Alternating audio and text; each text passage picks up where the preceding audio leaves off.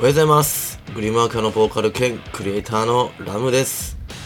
こちらのモーニングボイスは毎朝10分ほどあれやこれやとお話しさせていただいております。ノートで配信を行った後、ポッドキャスト、スタンド FM でも配信を行っておりますので、皆さんのお好きなアプリで聞いてください。それぞれいいねやフォローしていただけると嬉しいです。今日もどうぞ最後までお付き合いください。よろしくお願いします。昨日ですね、日が暮れてから外に出てみるともう少しね、ひんやりしてましたね。今日はもう朝からちょっと寒いぐらいですもんね。なんか昨日はね、雨が降った後みたいだったんですが、なんか嫌なジメジメ感もなく、完全に秋の空気に入れ替わっていて、思わずですね、秋やなーってこう、にやついてしまいましたね。一人でね、にやついてるんで、なかなか気持ち悪いですよね。こうやってね、季節が前に進むのが好きだったりするんで許してください。こうなってくるとね、暑すぎた夏が少し恋しくなったりするのはなんかわがままな感情なのかなとか思ったりしますが、そんなこんなでね、今年の秋は美味しいものをいっぱい食べて食の秋にしようと思います。体型維持も忘れずに行いたいと思います。さて本日はですね、僕らの中で生き続ける音楽というテーマでお話ししようと思います。その前にまずいつものごとくお知らせからさせてください。もう連日お伝えさせていただいておりますが、各音楽配信ストアにて僕が所属するバンドグリムワーカーのファーストデジタルシングルブラックサイドオブトリガーと、セカンドデジタルシングルインフェクテッドエラーの音源が配信中でございます。今この流れている曲がインフェクテッドエラーですね。インフェクテッドエラーという感じの曲ですね。こちらに関しましては、従来ノートで配信している音源とはちょっと違ってですね、リミックスバージョンとして、配信させていただいております。ちょっと音質が違ったりするので、そのあたりも、お楽しみいただけると嬉しいです。そしてさらにですね、こちらのインフェクテッドエラーとロックバラードのサードデジタルシングルシーナのミュージックビデオが配信中でございます。インフェクテッドエラーのミュージックビデオは、音源がね、リミックスバージョンとして、流れておりますので、こちらも合わせてお楽しみいただけると嬉しいです。これまではね、 YouTube でしか見れなかったインフェクテッドエラーのミュージックビデオなんですけども、今やお使いの端末でいつでもお気軽にご覧いただけますので、ぜひぜひ毎日毎朝、毎晩見ていただけたら嬉しいです。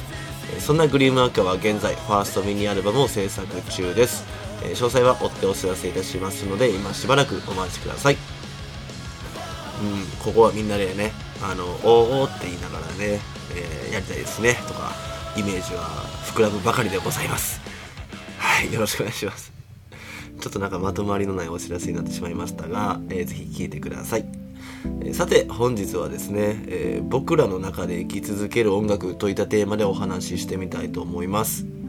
この時期といいますか、夏の終わりになると決まって聴きたくなるのがフジファブリックの若者のすべてという曲なんですが、すごくねセンチメンタルで、感傷に浸るような楽曲でして、夏の終わりなんかに聴くとね、すごく情景が込み上げてくる一曲でして、僕はめちゃくちゃ好きなんですね。同じように好きな方って多くいらっしゃると思います。もう名曲中の名曲なんで、残念ながらね、ボーカルの志村さんがお亡くなりになってからですね、こちらの曲を僕は知ることになったんですけども、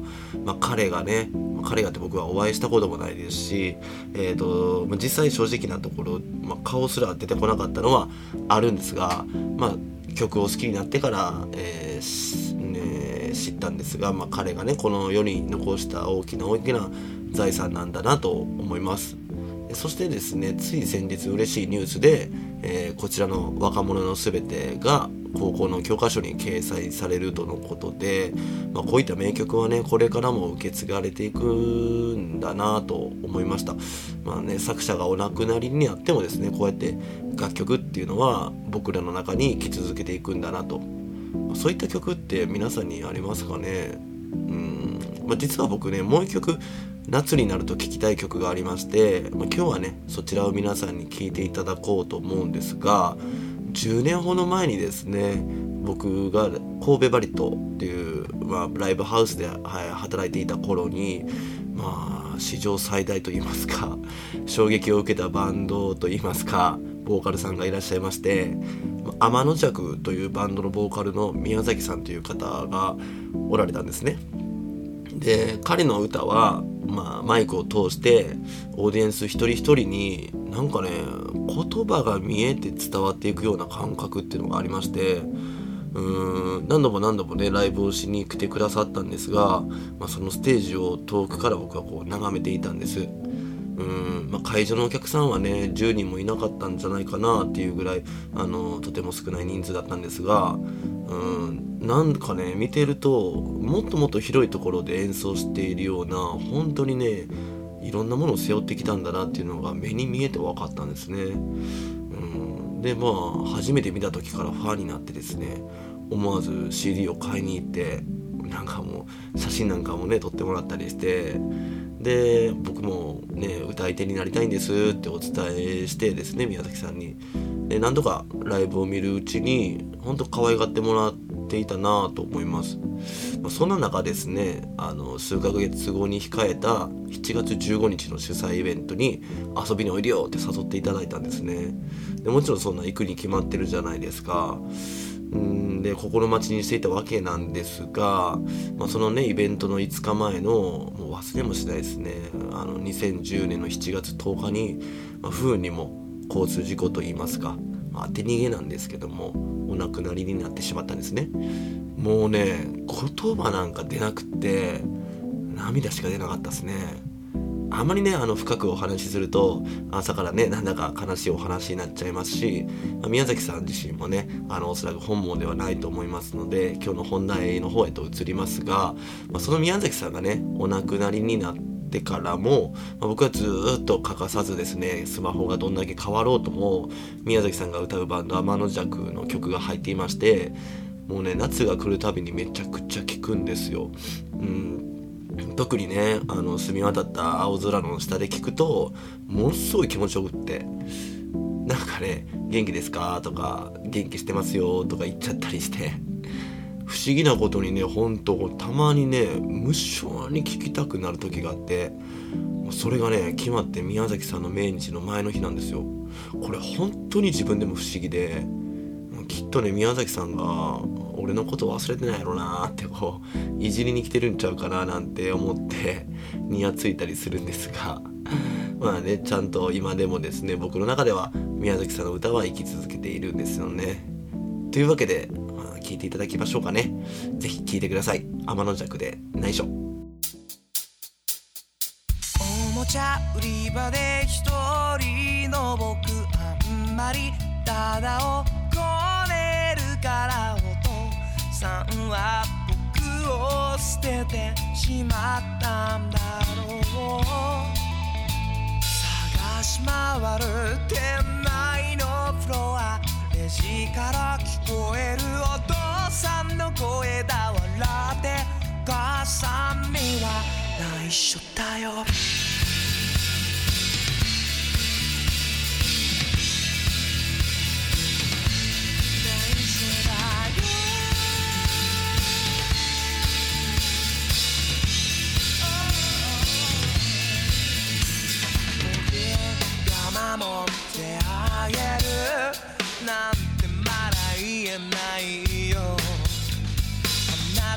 小さくなった背中を見て思う。僕が守ってあげるなんてまだ言えないよ。昔も今も変わらない僕のヒーローだから。褒めるとすぐ調子に乗るところはいいでだね。見なくてもいいところまで受け継がれた DNA さん分待っていろよと。食べたのは深夜のカップラーメン。もちろんお母さんには内緒で、糸差し指を口に寄せておもちゃ見場で一人の僕あんまり体をこねるからお父さんは僕を捨ててしまったんだろう。探し回る店内のフロアレジから聞こえるお父さんの声だ。笑って母さんには内緒だよ内緒だよ、oh, oh,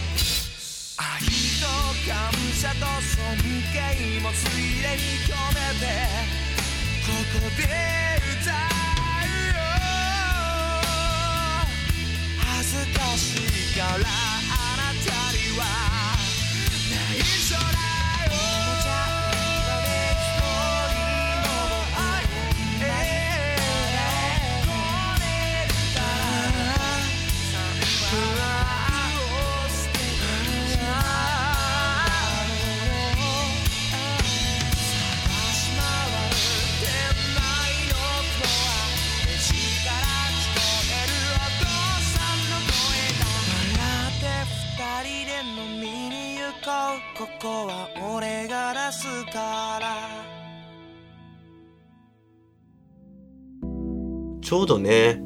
若者のすべてが教科書に取り上げられるっていうニュースを聞いたので、合わせてですね、僕の先輩にもこんなに素晴らしい歌手がいるんだぞというのも知っていただきたくて、今日はお話しさせていただきました。そんな感じで今日はですね、僕らの中で生き続ける音楽というテーマでお話しさせていただきました。いつかね、もうこの曲はカバーしようと考えていますので、楽しみにしていてください。皆さんも宮崎さんも。はい、ノートの月額制定期購読マガジン VIP クラブではラブの挑戦の舞台裏やストーリーを毎日更新しております。興味がある方はぜひまずはノートにまとめてある無料マガジンから覗いてみてください。それでは今日も楽しい一日をお過ごしください。Have a good day。ラムでした。バイバイ。